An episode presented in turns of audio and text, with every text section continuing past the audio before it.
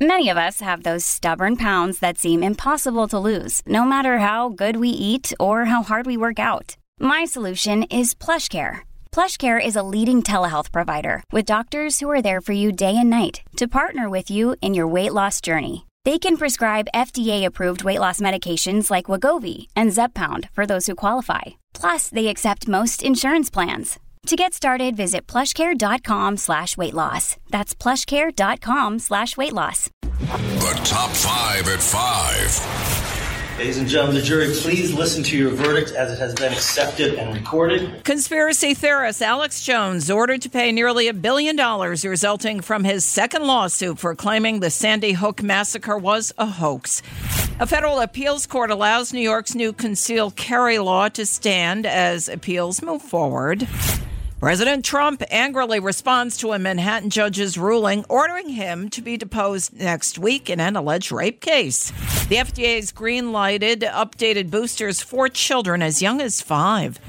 Increases in Social Security benefits will be announced today, with analysts forecasting a 9% hike. A Connecticut jury has ordered conspiracy theorist Alex Jones to pay $965 million to Sandy Hook Elementary School shooting victims' relatives and an FBI agent for claiming the massacre was a hoax. Jones remained defiant on his InfoWars show following the verdict. They want to scare everybody away from freedom and scare us away from questioning Uvalde and what really happened there or, or, Parkland or any other event. And guess what? We're not scared and we're not going away and we're not going to stop. It's the second verdict against Jones. Back in August, a Texas jury ordered Jones to pay $50 million in a similar lawsuit. The Sandy Hook Elementary School shooting occurred in December of 2012 in Newtown, Connecticut when 20 year old Adam Lanza shot and killed 26 people and then turned the weapon on himself. A federal appeals court has temporarily paused the federal judge's ruling that eliminates key parts of New York's concealed carry laws as the state's appeals move forward. Now, for the time being, New York State can prohibit guns in places like Times Square and other sensitive locations.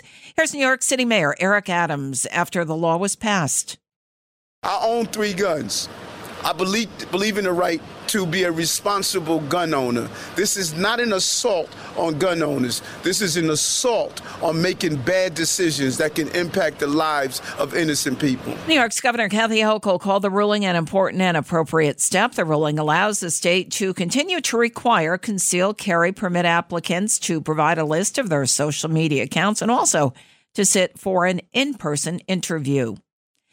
Former President Donald Trump called the nation's legal system a broken disgrace Wednesday. Furthermore, Trump called a defamation lawsuit against him over rape allegations a complete con job.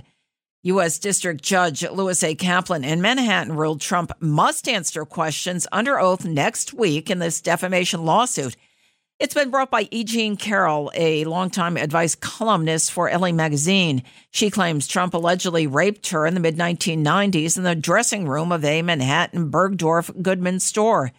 Carroll spoke about the allegations to Anderson Cooper on CNN back in 2019. This was not sexual. For it just it it hurt. It just what it just you know. Well, I think most people think of rape uh, as a. I mean, it is a violent assault. It is not. I think most people think of rape as being sexy. Mm. And Carroll is scheduled to be deposed this Friday. Well, the feds Wednesday authorized updated COVID 19 boosters for children as young as five ahead of an anticipated uptick of COVID over the winter months.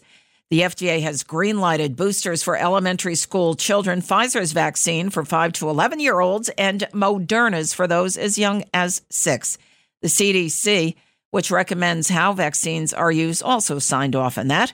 Family medicine physician uh, Dr. Erica Aragana was on the national desk. As we see these viruses mutate and change, that's where we're trying to keep up to date and current on the vaccines to catch up with the mutational strains. So even though your child may not have been affected so far with COVID, and that is a wonderful thing, we still need to protect them for the future with these updated vaccinations. Well, the U.S. government set to today announce just how big of an increase in Social Security benefits recipients will receive beginning next year.